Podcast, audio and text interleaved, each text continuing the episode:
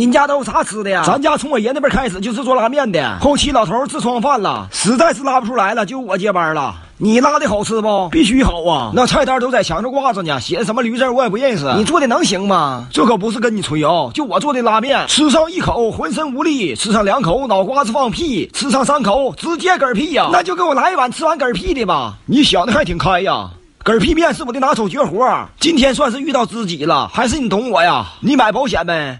买了人寿险，快点做吧，就那个了。感谢你夸我哦，就冲你这颜值，你做那面条指定好吃。你认真的哦？必须的，啥整整吧，我饿了。我做面为什么味儿好？就是拉完屎不洗手，直接和面，完了那股酸臭酸臭的味儿直接融入到面中了，是不？哎呀，你都会小拿了，看着没？就这老面球子，就这咣咣使劲使劲往桌上摔，摔他七七二十九遍，给他整背夫的。这么整完面条好吃啊、好吃个嘚儿啊，一点用没有，我就没事闲的。走吧，我给你煮面条子去。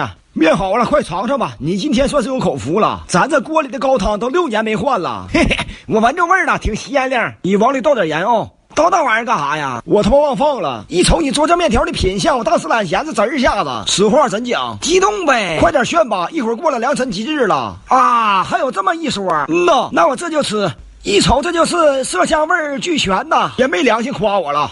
哦，哎呦我操！我咋懵逼了呢？咱说这做的是面条子吗？